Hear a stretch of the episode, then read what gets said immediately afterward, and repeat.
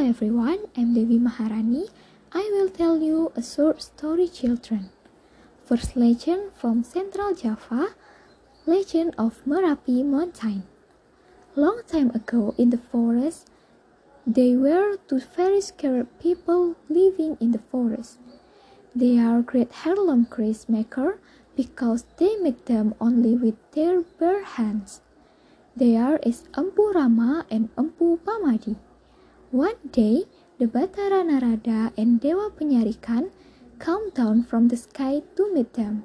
Batara Narada said, "The wolf moved the Jamurdipa Mountain, the middle of the island Java, so that the island Java would not tell its position. In the middle of island of Java is right where Empu Rama and Empu Pamadi live." Empu Rama and Empu Pamadi did not expect. They added a fight.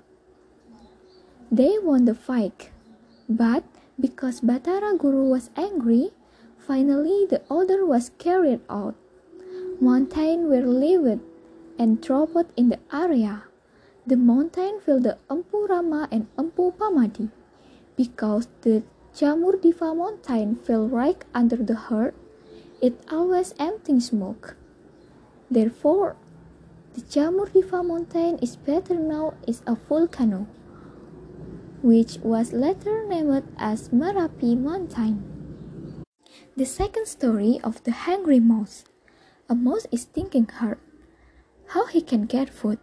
He had not eaten in days, and he is very hungry.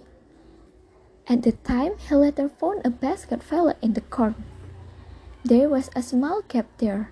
He could enter because at the time his body was very thin. The mouse devoured the corn in the sack.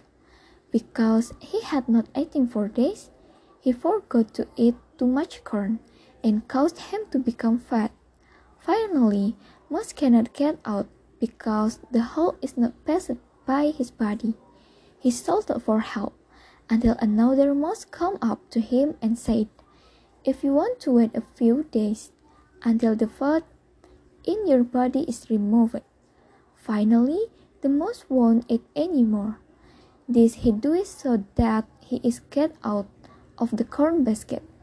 The lesson be learned is that anything is not excess is not good.